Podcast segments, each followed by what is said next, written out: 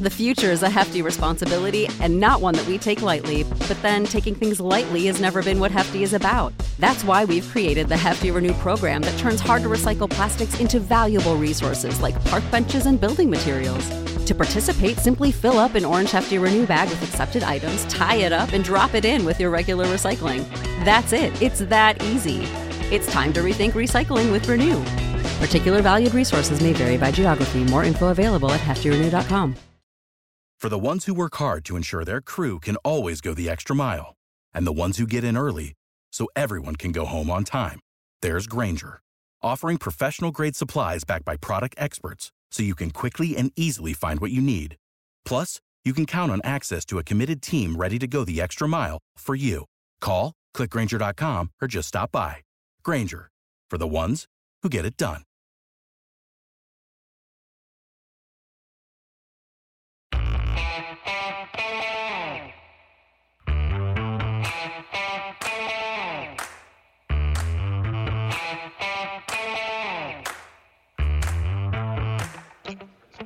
Hi, folks. Welcome to another episode of Film Study. This is Ken McKusick. We're here to talk about the offense from that great win uh, against the Bengals on, uh, let's see, it's Thursday night, I guess now. It's been, it's a weird week anytime we have a night game period, but, uh, but especially on a Thursday night. And here to do it with us is Childs Walker, the Baltimore Sun. Childs, how you doing? I'm doing well, Ken. Thanks for, uh, thanks for having, having me back. And we certainly, uh, certainly have an interesting game to talk about in both good ways and bad. Yeah, uh, definitely some some things that uh, that are going to suck. Let's let's start with some some positive news. Uh, the crowd noise.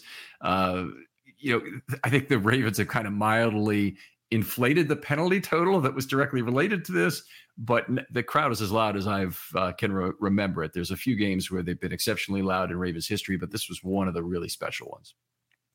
Yeah, and look, the, the the impact was right there for everybody to see. I mean, the Bengals took two timeouts in the first half that they didn't want to take because of because of the crowd noise, which is exactly what the Ravens have been calling for all week.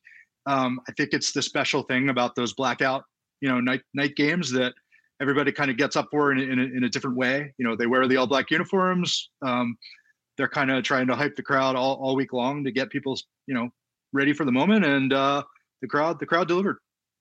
It looked it looked like a 1919 style baseball crowd you're seeing where you know you see those things where every, it's all men and they're all wearing suits and whatnot. And it wasn't all men right but everyone was wearing black and it was it was it was really very cool that that people take it seriously. It doesn't always happen. The few Bengals fans really were specks in the in, in the crowd but I thought it was uh it was very impressive how they got everybody dressed and then the the, the light show and whatnot was kind of cool. I think that's part of the reason why at least several times a year when they're about to play a primetime game, you will hear John Harbaugh when he talks to us specifically sort of lobby for them to have more primetime home games because I think they I think they really like it. I think they get up for yes. it and they think it's an advantage. So so I mean that's not a it's not an accident that he he brings that up uh, multiple times a season.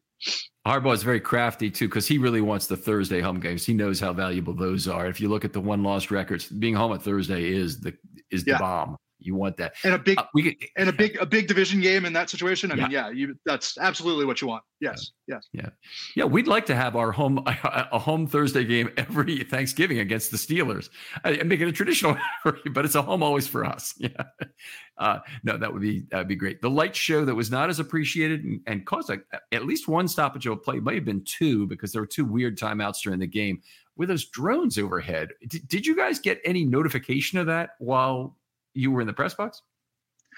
The only notification that we got was not formal, but we, where I sit in the press box, um, which is kind of all the way um, to the to the right side by the kind of closest to the coaches' boxes, um, kind of right beside the Ravens PR people and the people who work for the league and are and are sort of um, keeping track what's going on in the game and relaying that to the people running the TV broadcasts are sitting right there. So mm-hmm. I heard them say, "Oh, it's I mean, of course, on the field they said administrative delay, but I heard them say, you know, it's a drone, it's a drone. You know, feel free to take a minute and a half TV break or what. So, so we we knew from overhearing them, but it was not presented to us as any kind of formal information. So, I mean, we were, you know, flying semi-blind like like most people on that one. like the drone, probably, yeah. Like the drone, right? right. uh, that's that's really interesting to hear. I hear I heard the question asked at, at with when with Harbaugh was at the podium after the game, and I wondered, you know, what they'd uh, they told you guys. But it was it's just really weird when a timeout occurs for no reason, nobody's hurt, and uh, obviously there were injuries in this game. Um, I, I guess that has to be the next topic. Is what do you think of these hip drop tackles? Uh, and kind of what did you take away from Harbaugh's response at the podium also? Well, I think that they were in a raw place about it emotionally because Mark Andrews is so important to the team. I mean, you saw Lamar's reaction on the field. I mean, he he knew right away that it was bad just by mm-hmm. you know seeing the way that Mark was reacting on the field. I mean, so you could see it, it how disturbed he was right away, the way he sort of let his helmet fall to the turf. I mean, so I think that that was still there right after the game. I mean, they didn't try to pretend that. I mean, usually when you get even a significant injury in the NFL, guys will immediately start talking about, you know, next man up. That's just the nature of what we do. Mm-hmm. You know, we're used to this. We'll we'll soldier on. And they did say that, but no one tried to pretend that this wasn't a big deal. Um, mm-hmm. They know how important he is to what they do schematically on offense. They know how important he is just because of his unique connection with Lamar. And he's one of the most important guys in the locker room. I mean, he just brings this level of week to week intensity and professionalism that, you know, being behind the scenes and being in that room all the time, it just never turns off. I mean, that's it's a real thing. And I mean, it means something to the other guys around him. So it's it's a big deal and they were processing it as a big deal. So I think, you know, I think that was part of how they talked about the play. My sense from talking to the players is that most of them didn't really think that Logan Wilson was playing dirty. Um, the bottom line is that is a legal hit in in in the game right now. I mean, I don't think he was. I don't think he was looking to hurt Mark Andrews. I, I think he was looking to prevent a touchdown, and he used one of the tools that's currently available to him. I think it's a very valid debate to say maybe, you know, given all the other things that they do to try to protect players, you try to legislate that out of the game. I, I think that's probably something to take a serious look at. But I, I don't think that Logan Wilson crossed a line and tried to cause an injury in the game. And my sense was that most of the guys on the team didn't see it that way either. I think there was a, a player at least quoted like that, but there was also a league official, I believe, quoted as saying the chance of in- injury is 25 times as high uh, he actually said 2,500% higher. So it might mean 26 times as high, but it, 25 right. times as high is, uh, you know, the, the, the, the, you know, w- with the hip drop tackle as opposed to other plays. That's, uh, that's a very good reason to legislate it out of the game. I would say if if they if they can do it, but it's going to take have to take real teeth to do it because a penalty is not enough. They've proven that for years with things like uh, um, uh, roughing the passer penalties and whatnot. That oh, you know, Bernard Pollard gets a 15 yard penalty, but Tom Brady's out for the season, you know, kind of thing.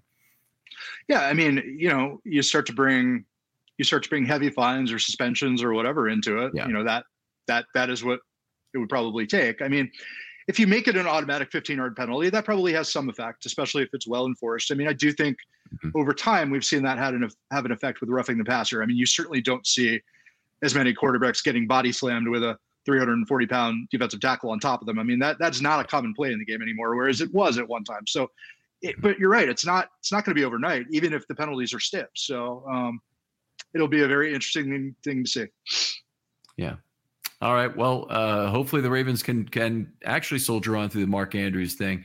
Um, you know, one question I had, I just want to read this response because this is Twitter, by the way, at its best. So, I, the question I asked was it's a general medical population here. We have great medical community here in Baltimore. Is does is Mark Andrews' recovery impacted by his type one diabetes? And I got this answer, and it's it came from Harun Ahmad, uh, who's a neurologist at the uh, University of Maryland, and he says Uh, hi, Ken, longtime fan listener. I'm a neurologist, but diabetes is widespread enough that we pretty we are pretty well all familiar with its complications. Diabetes has to be fairly uncontrolled to impact surgical recovery times. That includes injury recovery times. He later goes on to say, judging by the fact that Mark checks his blood glucose multiple times during each game, he likely has tight controls on his levels. So I'd say it's doubtful his diabetes will infect the recovery potential. The injury itself would need a hyper specialized orthopedic physician to comment on. Hope that helps. Thanks for all the great work. Anyway, I just wanted wanted to say that really is Twitter at its best. You know, you, there's so much sniping and whatnot, but it's great to to have someone give not only a great thorough response, but a very qualified response in terms of what he's qualified to talk about uh, in there. I just really appreciate that, Doctor, and uh, uh, thanks for sending me that. Yeah, that's interesting. I, I hadn't even honestly had not even thought about it from that angle. Yeah, I, I, I, I, this isn't anything I like know personally or anything, but I remember seeing on an old M*A*S*H episode that that, that there was a, a, a guy who had diabetes and he was having trouble healing. So uh, I just wondered. Um, all right, loss of Odell Beckham late in this game. Is there any further news on that at this point? I know Harbaugh's presser won't be for what a couple days still, right? Yeah, Monday. Um, the the vibe after the game is that that's not serious. Um, I mean, that's what that's what Harbaugh said when he talked to us. Um, I mean, Odell stayed out and you know did the um, did the the stage you know interview thing after after the game. I don't think he would have done that if he was seriously hurt.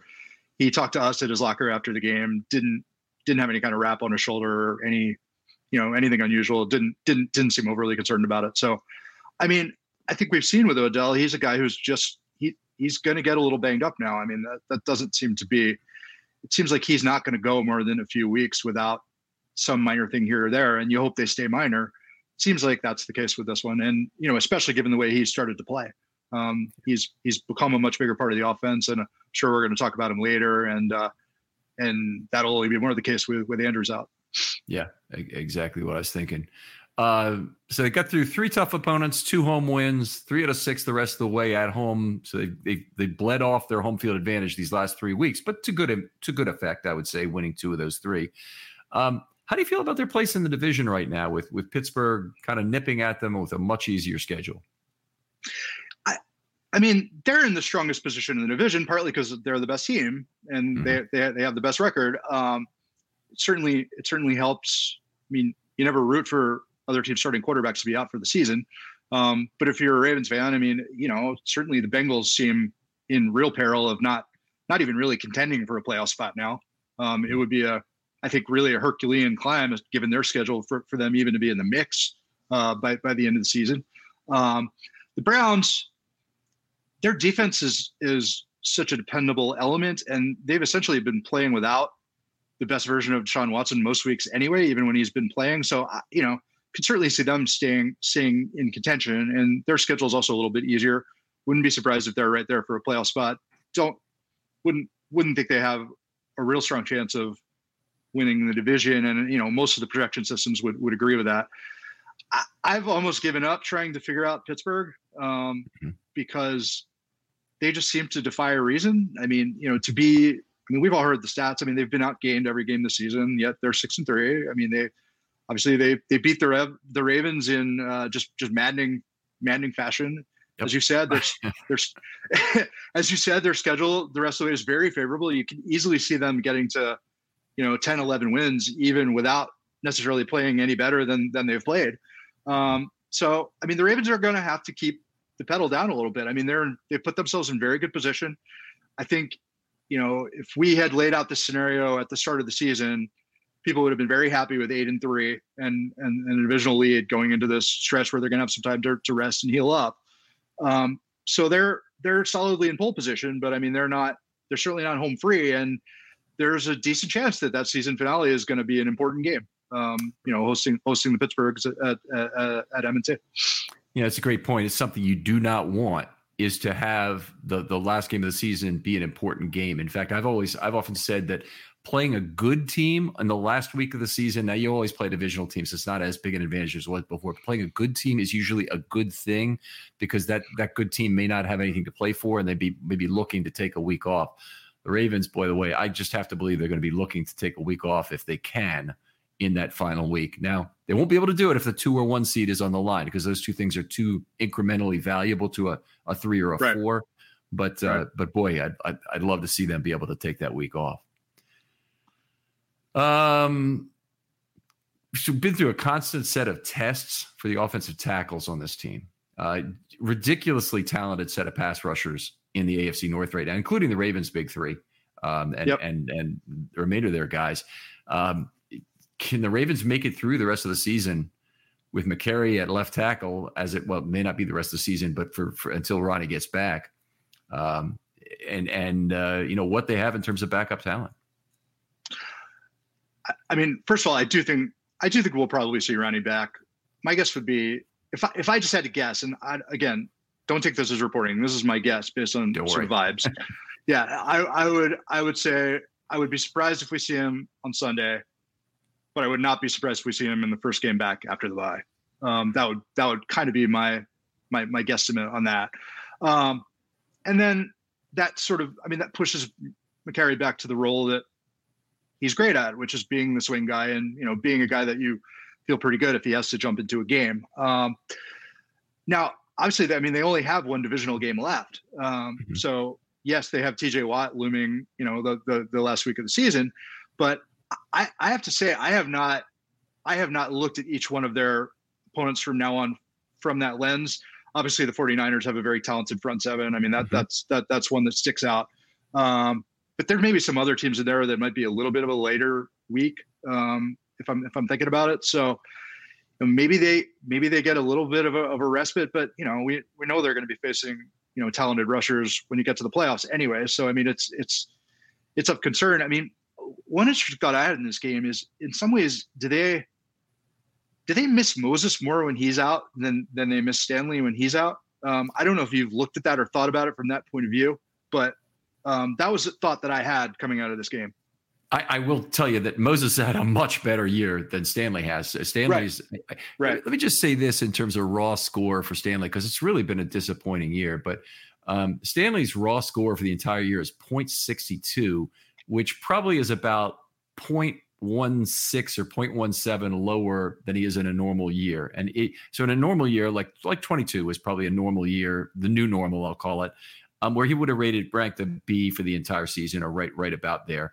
Um, and Moses for the entire year is 0.77. He's right up there with the challenging to be one of the best linemen on the team.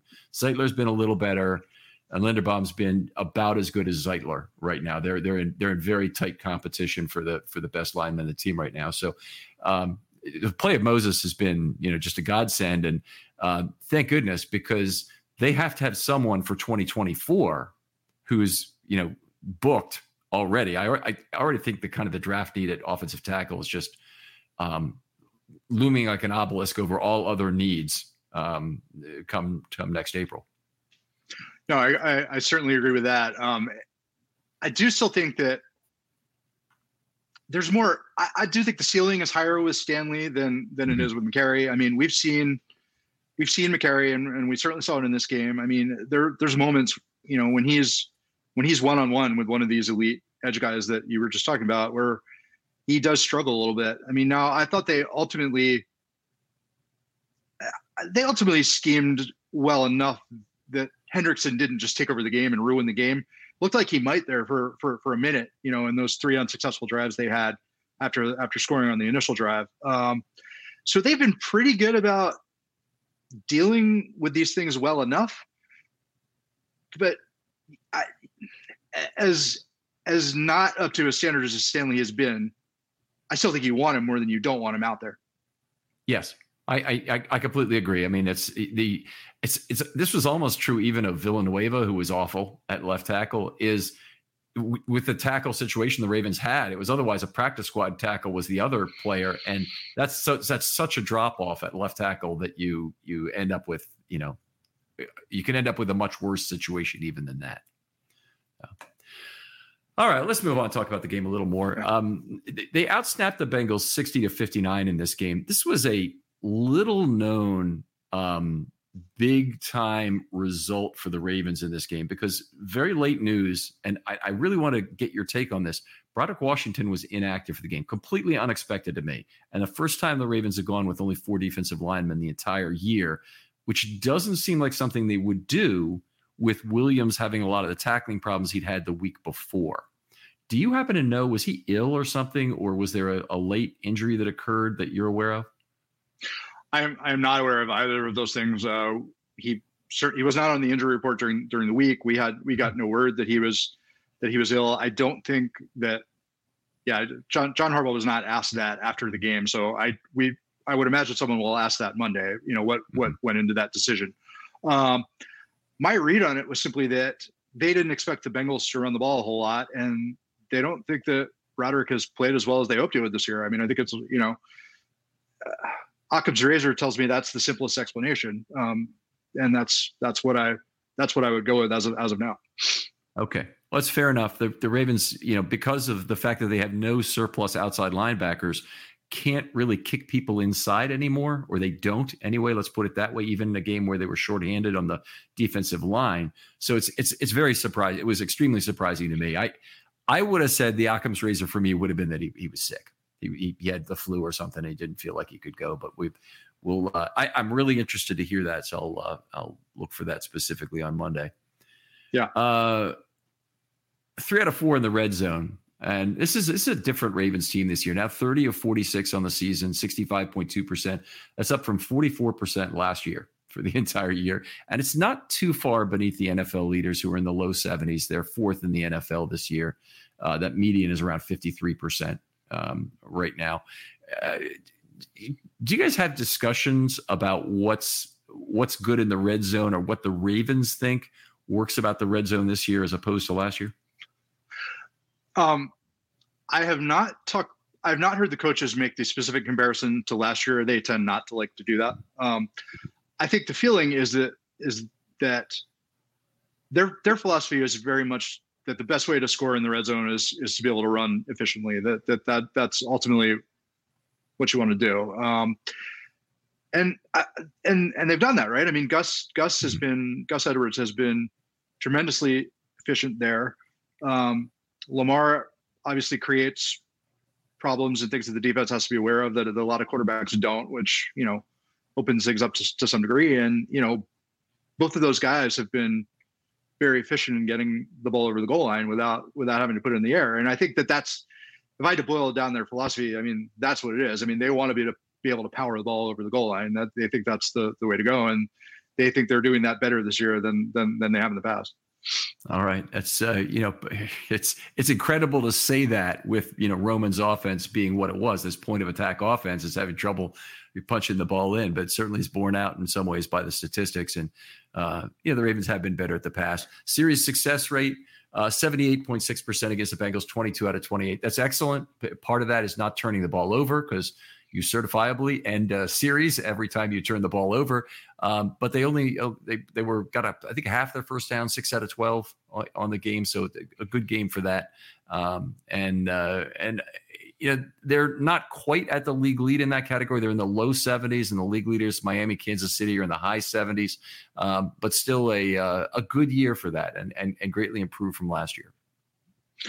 Another another interesting thing that we saw in this game was they uh, they took several play action deep shots on first down. Now they didn't. Um, I mean, you know, the hit rate still isn't what they would want, but I mean, I, mm-hmm. I you know, I still think you want to see them doing that. And they sort they, they didn't miss by much on the first two that they took. I mean, I think Lamar Lamar missed Odell by maybe two steps on on, on the first one, and then the uh, Taylor Britt, the the Bengals D-back, made a just a really nice play to bat the ball away from Bateman on what easily could have been a touchdown. I mean, Bateman had a step on him, and I, I think that was a really good throw. So I mean, those are the those are the kind of first down risks you want to see them taking multiple times a game, and you know, they were certainly set up to work, even if they didn't work in in, in this game.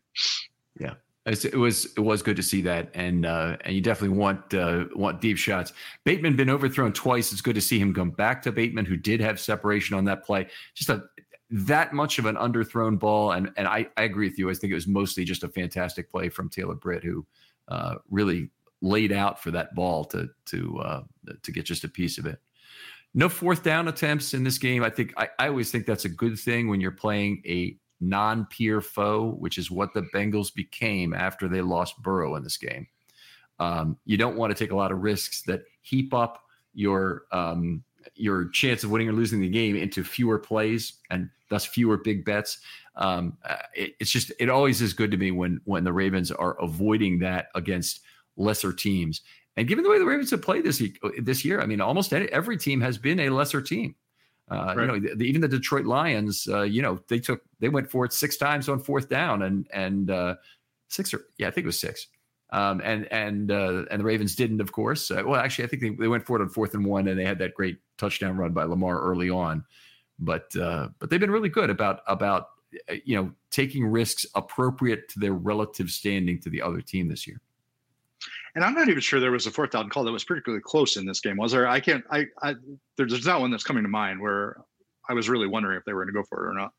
Yeah, they didn't. They didn't. Have, they didn't have like a plus fourth and two or fourth and three somewhere. So I, right. I don't think there was a close right. one. Uh, right. Um, how about we talk about Lamar a little bit? Um, we can start out with some statistics, but you want to give any overall thoughts before we jump into some of the uh, various pass rush metrics?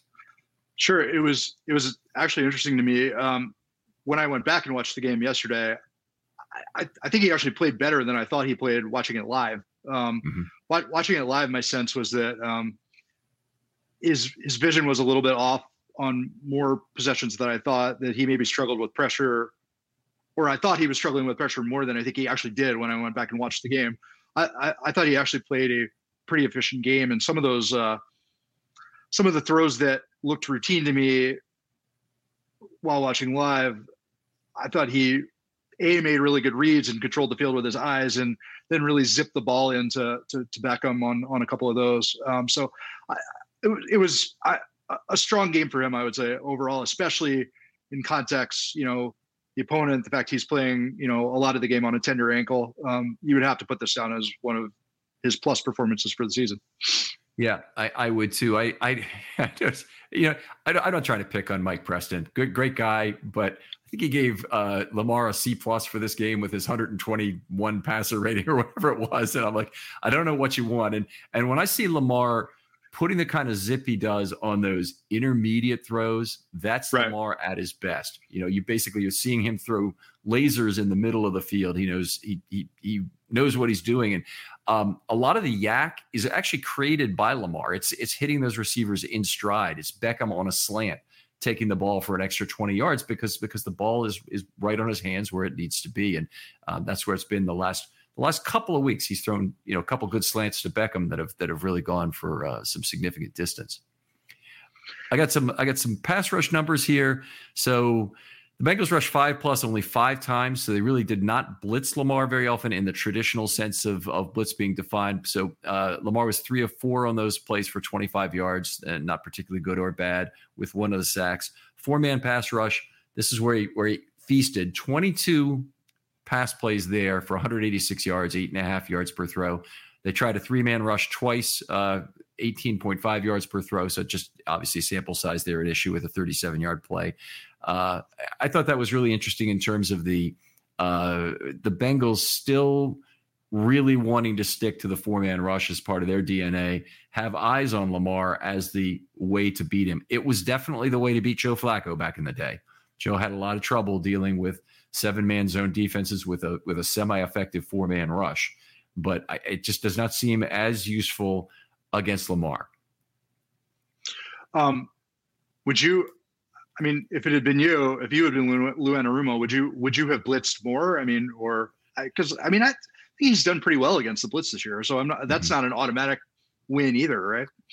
No, I I, I would agree. Um, you you almost have to turn off one of your interior guys and make him a uh, ungreenlit rusher, or even drop right. him to zone because once you once you degreenlight the guy, you you've, you've made him completely ineffective. If you drop him to zone, he if you think about Michael Pierce, the times he's been dropped to zone this year, he's not running anybody's quarterback down. You know, it, it, right. if uh, if that happens, but the, the the Cincinnati and Cleveland specifically have had a lot of success and ability, frankly, to to um, lay injuries on Lamar.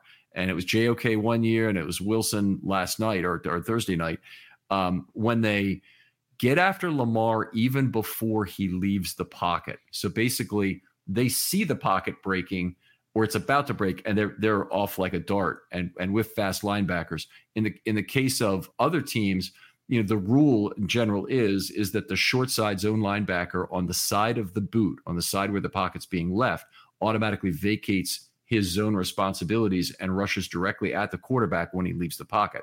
Well, that's and I know you know that, Childs. I'm just saying it for the other folks on air here, but yeah. the the yeah. um uh it, you know that's that's one thing that the I think these two teams have pulled the trigger early on that and been very effective doing it with with faster linebackers. Mm-hmm. Mm-hmm. Um, Although I didn't think I didn't think their contain on him was great on Thursday, mm-hmm. m- meaning Cincinnati's contain on Lamar. I mean, I, I thought he was especially again after those unproductive, you know, couple of drives early in the game. I thought he was able to um, either move around in the pocket or move around outside the pocket and extend plays and manage manage the game pretty effectively without them really turning the tables on him that often. Yeah, they, they he definitely did a great job with that. That really showed up in the time to throw of 3.58 seconds. It's way north of uh, the rest of the year. I don't think he's had another game even close to that. Even the, the game where with the Agholor nine second TD, uh, his was still in the I think in the mid threes. It might have been about you know 3.35 or 3.45 or something. But this was well, this was really ridiculous. And, and well, I think there was that TD I, Bateman.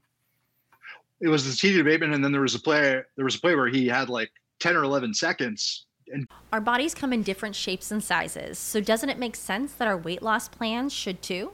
That's the beauty of Noom. They build a personal plan that factors in dietary restrictions, medical issues, and other personal needs so your plan works for you. Noom doesn't restrict or shame when you want to treat yourself. Their flexible program focuses on progress instead of perfection. You don't have to give up carbs or anything. And with their daily lessons, you can learn something new about your food choices every day. After just a few days of using the app, I learned how to recognize cues for overeating and how to choose the right foods to feel full. Stay focused on what's important to you with Noom's psychology and biology based approach. Sign up for your trial today at Noom.com. That's N O O M noom.com and check out Noom's first ever cookbook, The Noom Kitchen, for 100 healthy and delicious recipes to promote better living. Available to buy now wherever books are sold. The future is a hefty responsibility and not one that we take lightly, but then taking things lightly has never been what Hefty is about. That's why we've created the Hefty Renew program that turns hard to recycle plastics into valuable resources like park benches and building materials. To participate, simply fill up an orange Hefty Renew bag with accepted items, tie it up, and drop it in with your regular recycling. That's it. It's that easy. It's time to rethink recycling with Renew. Particular valued resources may vary by geography. More info available at heftyrenew.com didn't ultimately find a receiver um, that mm-hmm. that pulled that average up as well. Yeah, it's I I I, I don't have a I never heard have heard how that's officially calculated by next gen if they have a cap of say six seconds right. or something on a play and they don't. Yeah, yeah, I don't know. I don't know. Yeah, yeah. Uh, ample time and space, BOQ and pressure. So this gets to some of this other stuff. 11 ample time and space opportunities, 38%. That's really good, by the way, uh, for the Ravens to, to give him this many. Completed six of 10 for 85 yards, 7.7 yards per play. Not particularly good there. You really would like that number to be up at 10 yards per play. But where he was exceptional, when the ball was out quickly, he went seven of eight for 89 yards, uh, 11.1 yards per play that's really outstanding. Normally, that that might be in about the five range, and it, the Ravens know it well because that's most of Burrow's throws against them are these ball out quick, uh, usually screen pass types, occasionally a slant, but something very short um, that doesn't have a lot of uh, a dot to it, um, and and you're you're relying on on YAC from your uh, uh, receiver most of the time. Well, and and then those numbers would be even more impressive if uh, that Zay, if the the, the Zay 68 yard touchdown oh, yeah. been wiped out by the uh, by the BS the holding, yeah. holding penalty. yes, exactly, exactly. that was uh, uh, one of the one of the one of the more egregious calls of the year, I think. Yeah, I, I've I have really just been on fire with how Keaton Mitchell is playing, as I, as I, am sure everybody has. Um, but uh, but you know, even tweeting after his first couple of runs in that first game against the, the you know the Lion, actually the Lions, he just took the the one shovel pass forward for nine yards. But it's whichever the first game was that that he he really broke out with the 138 game. Um, I, I just been very excited. that block to get get Right. catch up to Flowers. He's running a diagonal, and I know he's fast, but he's running a diagonal. And Flowers, who's one of the other fastest Ravens, is is running straight up the sideline. I have to believe Flowers kind of let him catch him a little bit, but it's still incredibly impressive that that Keaton Mitchell could get back and then make such an effective block twice, I believe, on the same player that uh, that really sprung him all the way. And I saw his uh, I saw his dad tweeted specifically Yes. tweeted uh, tweeted out that play as well. So he was uh, as as a former player, he was obviously very fired up by that uh, that particular uh, display as well. You know, it's it's the easiest proud dad moment of all because um, Anthony Mitchell has what was the biggest play in Ravens history prior to the Mile High Miracle in terms of championship value or in terms of in terms of a lot of things. But but it, but it, it was the the it, it was a bigger play than Ray's interception to seal the game was turning a field goal into seven points the other way in that 2000 game, and it'll always be one of the greatest highlights. There's nothing Keaton Mitchell could do to, to get that number one spot unless it, somebody said it today. It involves confetti. But I thought it's interesting. Keaton Mitchell now has probably close to nine of the top 10 Mitchell family plays in Ravens history already. And he's carried the ball, what, 15 times or something in his career. Yeah, yeah, yeah. We're talking about we're really talking about three games. Yeah, yeah. And uh, I don't know. They, they do seem to. They also really seem to be onto something with the way they use the way they go from him to Edwards from from series to series. I mean, I I, I do think that's tough for defenses to to to account for. Um, and you know, with I was I, I wrote a little thing about about Keaton Mitchell last week, and you know I asked some of the Ravens defensive players about that, and I mean that kind of change of pace thing can can be a real thing. I think even if you know, especially when it's as uh, as distinct as it is with those two guys. Yeah, I, I'm I'm absolutely loving it. The other thing I'm loving is the way they're using him on draw plays. So they'll mm-hmm. get him the, the the Browns pass rushers in particular notorious for running themselves completely out of plays. If you think back the the Minnesota pass rusher Jared Allen, I always want to call him Josh Allen, but Jared Allen was famous for running himself out of run plays and not really caring if if if that was the case. As great as Myles Garrett is, the Ravens used Myles Garrett against Myles Garrett to, to get Keaton Mitchell a you know a, a great draw play uh, in that game, and uh, it's it's it's just terrific to see them uh, having that as an extra weapon to kind of slow down the opponent's pass rush, which otherwise you know with the tackle situation could give them a lot of trouble. Yeah, yeah. Um, no, it's been uh, it's been startling. Uh, just the jolt that he's given the offense, I think, in multiple ways. You know, when as as many nice moments as he had in training camp, I don't think anybody was seeing him as like a, or at least not many people were seeing him as a, you know, somebody that we would be talking about as a as an essential element to their you know their Super Bowl chances. But it feels like it's not unrealistic to say that now. Yeah. Yeah, it's it's not unrealistic at all. The only thing I was saying about him from the from the very start was that he's a he's the most critical player in camp for the 2024 roster at running back because the, you know they have Hill signed, Edwards is Right. not, Dobbins you know we figured was going for for big money. Now it's it's even possible Dobbins would be back, but I think if if I have to be honest about this, I, ha- I think I have to say his chances are greatly um, reduced by Mitchell's play here the last couple weeks. Yeah, I know, I agree. Let me go back to Lamar for a second because he, he did face pressure 10 times in this game. That's 34% of the time.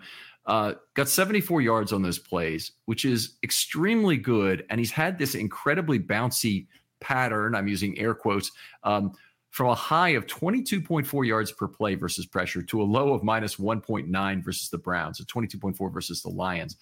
Seven is fantastic, by the way. Your normal average should be somewhere between three and four um, on plays where you're pressured.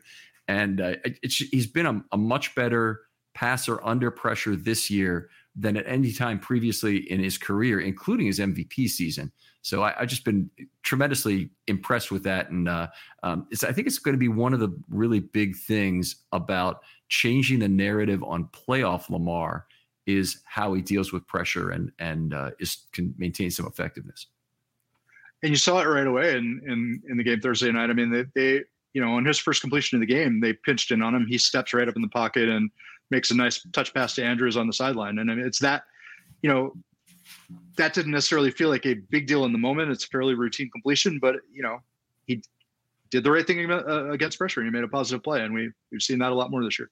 Yeah, we, we have the the second pass. He uh, Moses had a pressure against him, and he threw a 33 yard pass. I'm trying to remember what that was, whether that was a slant to Beckham or, or no, that was the Zay Flowers. Um, he he hit Zay in the middle of the field, and then Zay made that uh, really uh, impressive cut sort of to the outside and looped around a couple of defenders, and you know added probably 15 yards to the play or something like that. Yeah. So that was that was a that was a very good play by both quarterback and and receiver. All right, outstanding. Uh, we hit about everything. Okay, one of the things from this game, completed and intended air yards, always a big deal. But um, Lamar Jackson, six point nine and twelve point two. Um, six point nine is not an exceptional number, but throwing the ball twelve point two yards downfield is is quite good. And if you complete a good percentage of that, uh, that's that's uh, that's solid. But Burrow on the other side, two point nine average yards of completion and 5.3 average yards of target.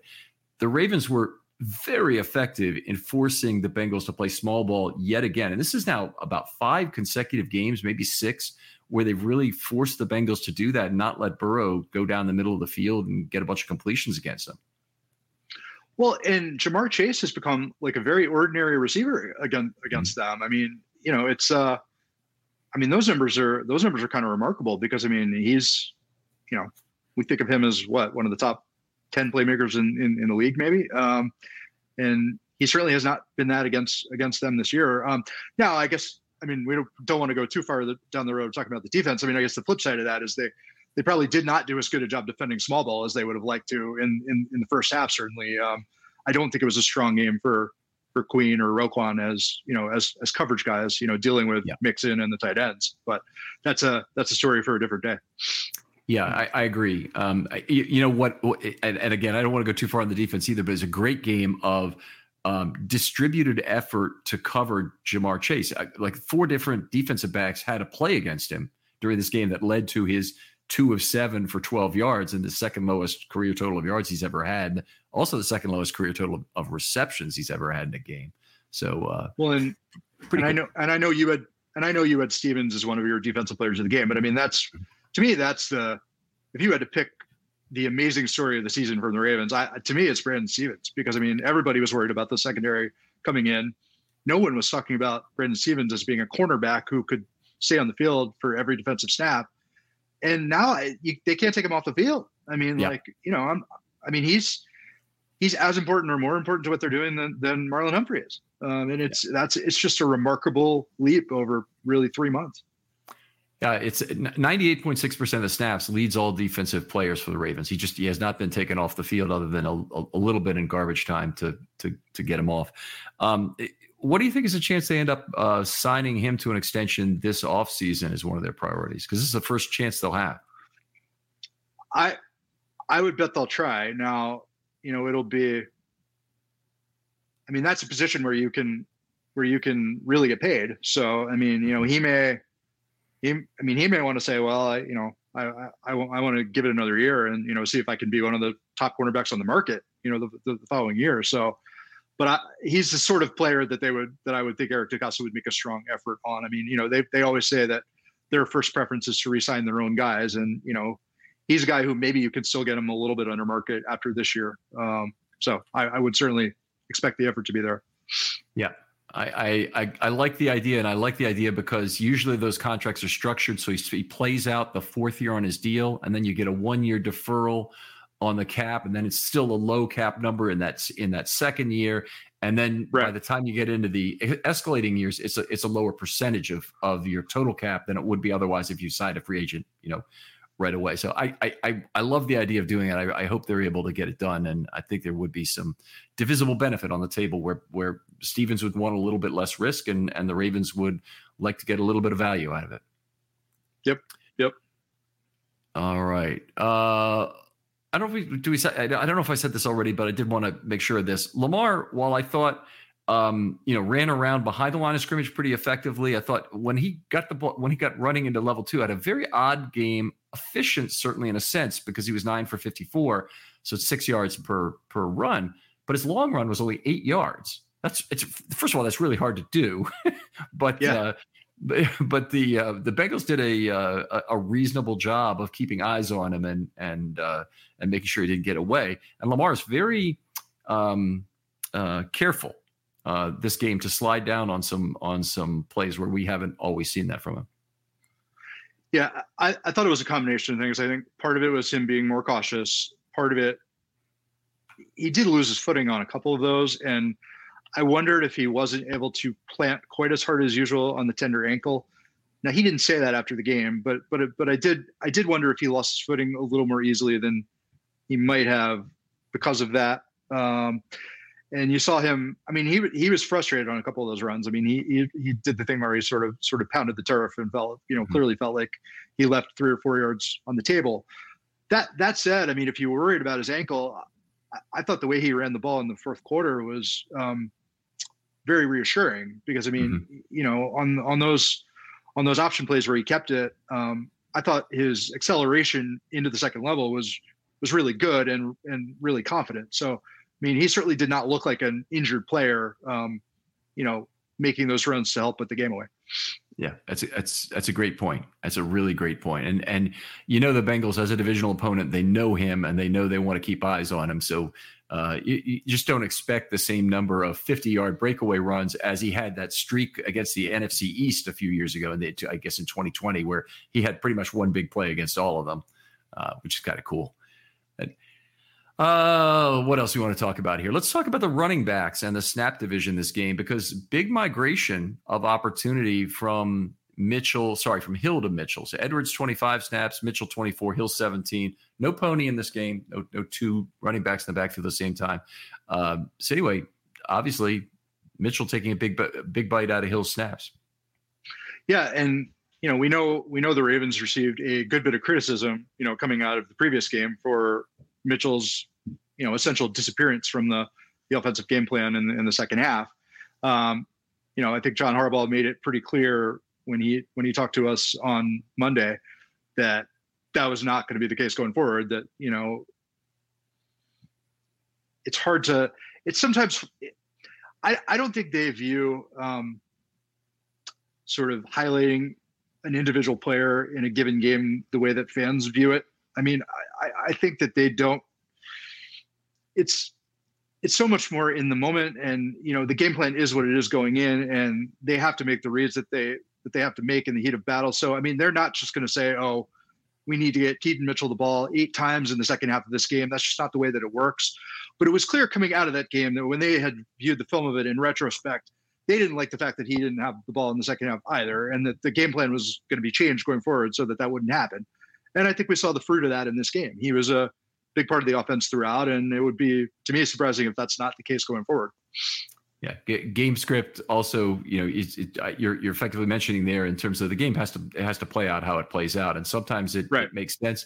He he has he's kind of legislated himself off the field in some ways with his pass blocking on third down, and you know, he's a smaller guy, terrible pass blocker in college, just to be completely honest about it, and then made a really bad pass blocking mistake last week in the game, crossing the cone uh, to make a block and uh, and and basically impeding Lamar on a, on a throw there. So uh, it's it, there are reasons why Mitchell is not making it easy for him to be on the field every single play, but I still look at him as as just this very special athlete, kind of like.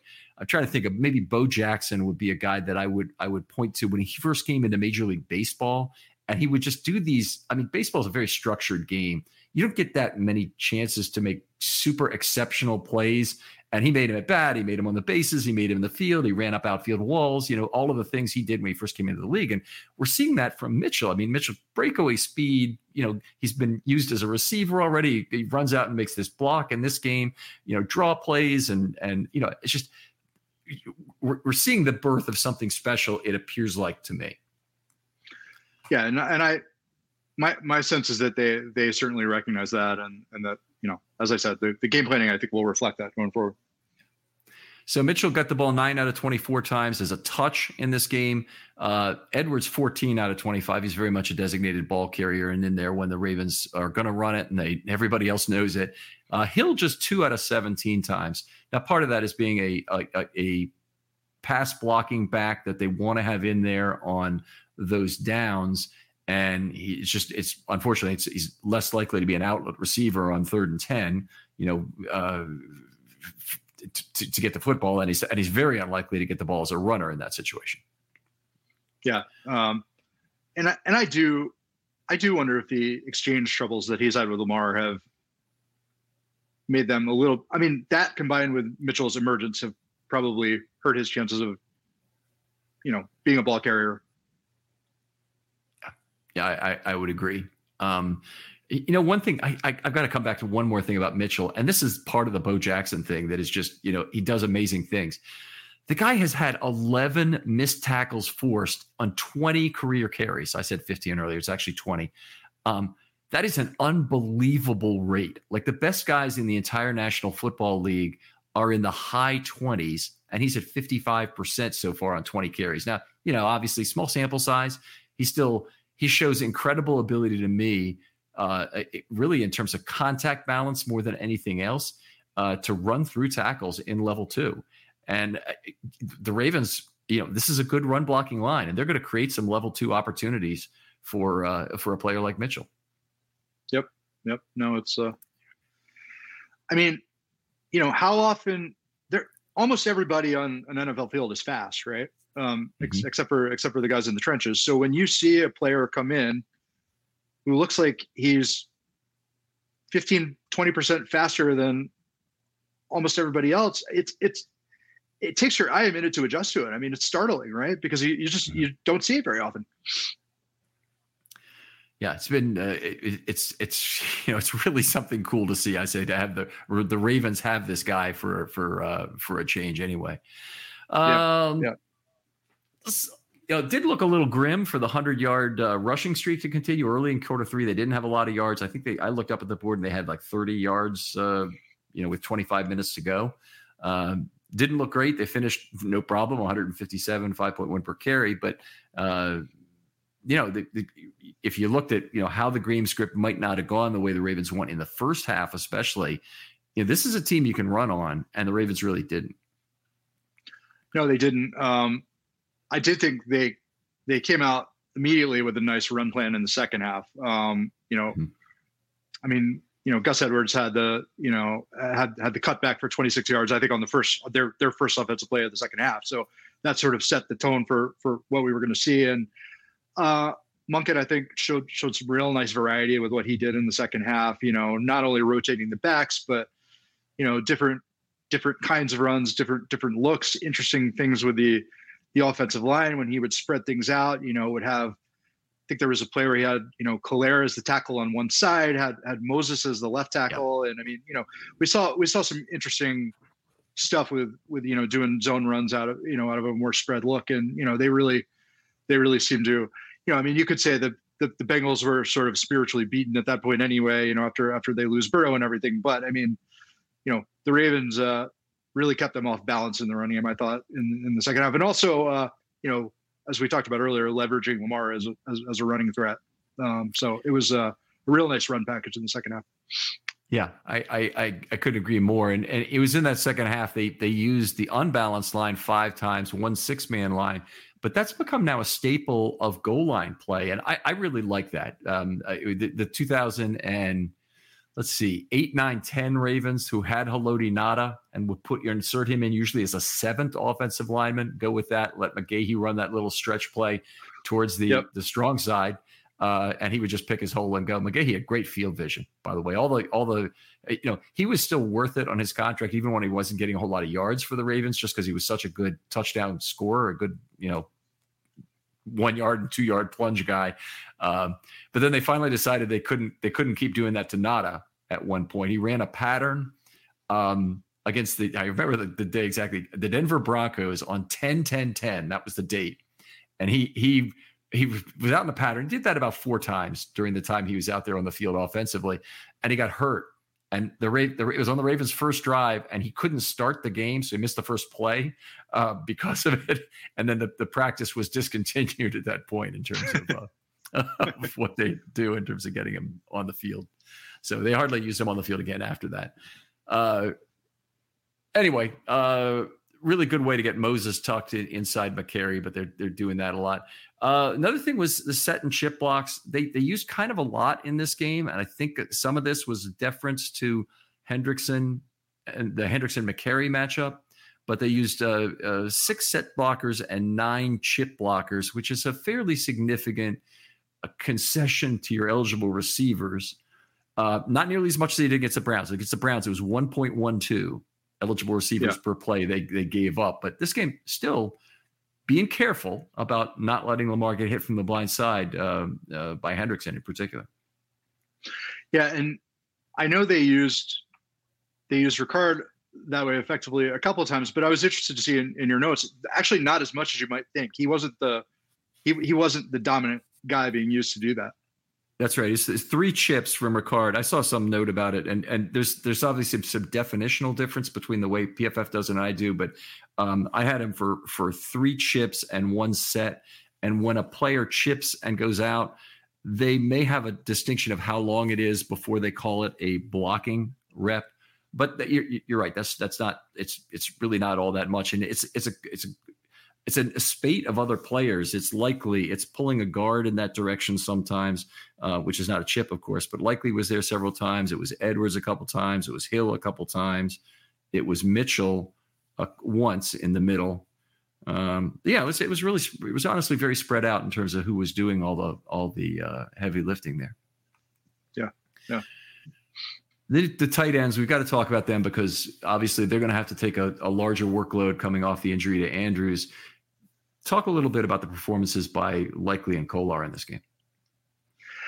Yeah, um, Likely, I thought had a pretty good blocking game, um, and and I do think he's he's made strides in that in in that department. Certainly, I mean, you know, we, you know, everybody's talked about. It. I mean, he was viewed as sort of a blown up wide receiver coming out of college, and uh, you know, I think he's had to become a better blocker just just to get on the field, and you know, he's, he's done a done a nice job there. Um,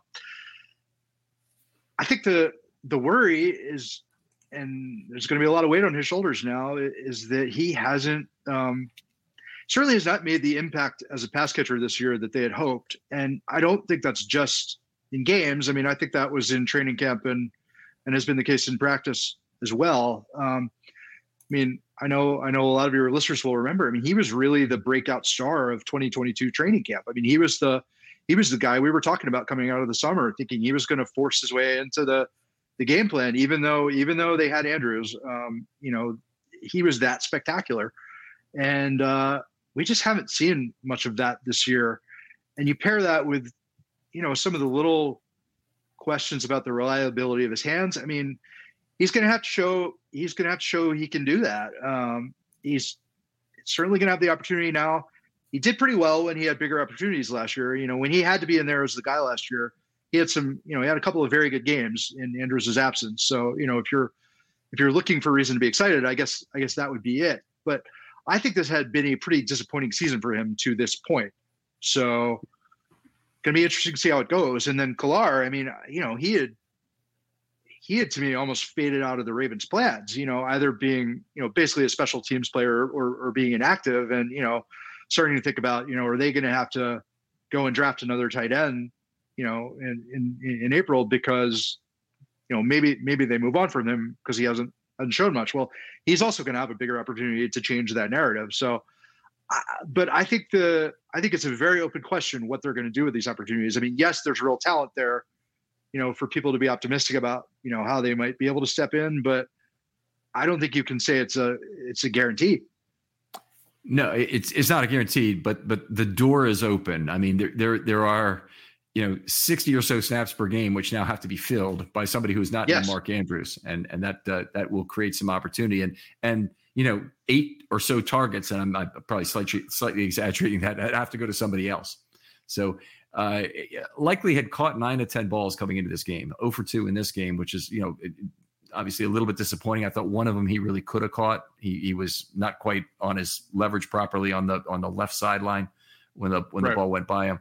Um, kind of went the, right, the, right, right right through his hands. Yeah, yeah, yeah, yeah. And and the uh, uh, Kolar at least getting back on the board with a catch when he hadn't had a um, even a target since week one, and and and this is his first catch of the year, as you mentioned in our production meeting. Um, yeah. it's, it's, a it's just a good opportunity for uh, for him in particular because he's he'd get been getting only blocking reps at, at this point. So right, uh, right. Vo- Vokolek, you expect him to be uh, brought up to the 53, or do you think they'll they'll start with practice squad elevations and not really bother with it to start with?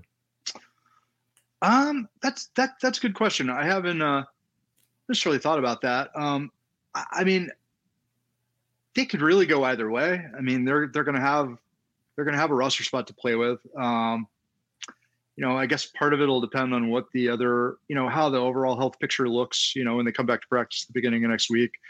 Um, I mean, I think I mean I think he'll be I think he'll be there on on game day. Um, but you know, I I don't, I don't, I don't know how they'll deal with it from a, a roster gymnastics standpoint.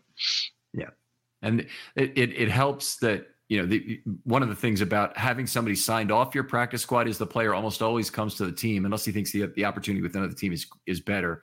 Always comes to the right. team and say, "Hey, New England has has given me a call. Uh, do you guys want to bring me up to the, the 53 here before I sign with them?" And um, you know, Will Holden is a guy, for example, who, who was signed off the Ravens practice squad. I know that happened, but the uh, uh, I think they'd have that opportunity with Vokolek if they took a chance and and left him on the yes, practice I, squad for three elevations. Yeah, yeah, I agree with that.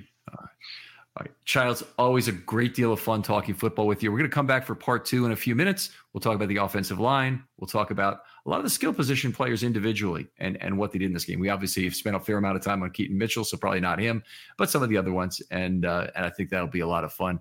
Uh, Childs, first of all, tell folks where they can find your work and where they may be able to talk football with you online. Yeah. Um, I'm I'm I'm on X or Twitter or whatever you want to call it at, at it's just at Childs Walker and then uh, BaltimoreSun.com. All the all the all the stories. It's you know um, get get the the five things you learned about the game on the on the morning after every game, and then uh, you know three or four pieces throughout the week. So that's uh, that's it.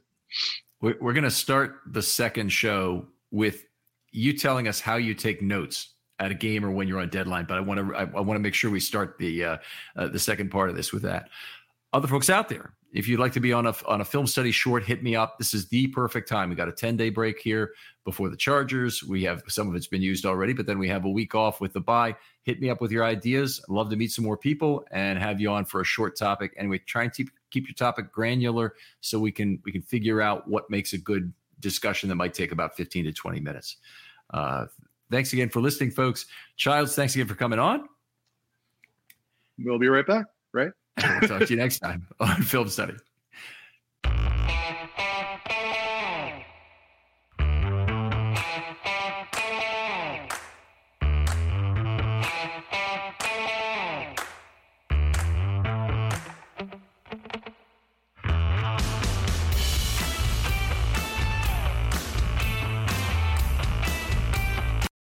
Without the ones like you, who work tirelessly to keep things running, everything would suddenly stop Hospitals, factories, schools, and power plants, they all depend on you. No matter the weather, emergency, or time of day, you're the ones who get it done. At Grainger, we're here for you with professional grade industrial supplies. Count on real time product availability and fast delivery. Call clickgrainger.com or just stop by. Grainger for the ones who get it done. When you need mealtime inspiration, it's worth shopping Kroger, where you'll find over 30,000 mouthwatering choices that excite your inner foodie. And no matter what tasty choice you make, you'll enjoy our everyday low prices, plus extra ways to save, like digital coupons worth over $600 each week. You can also save up to $1 off per gallon at the pump with fuel points. More savings and more inspiring flavors make shopping Kroger worth it every time. Kroger, fresh for everyone. Fuel restrictions apply.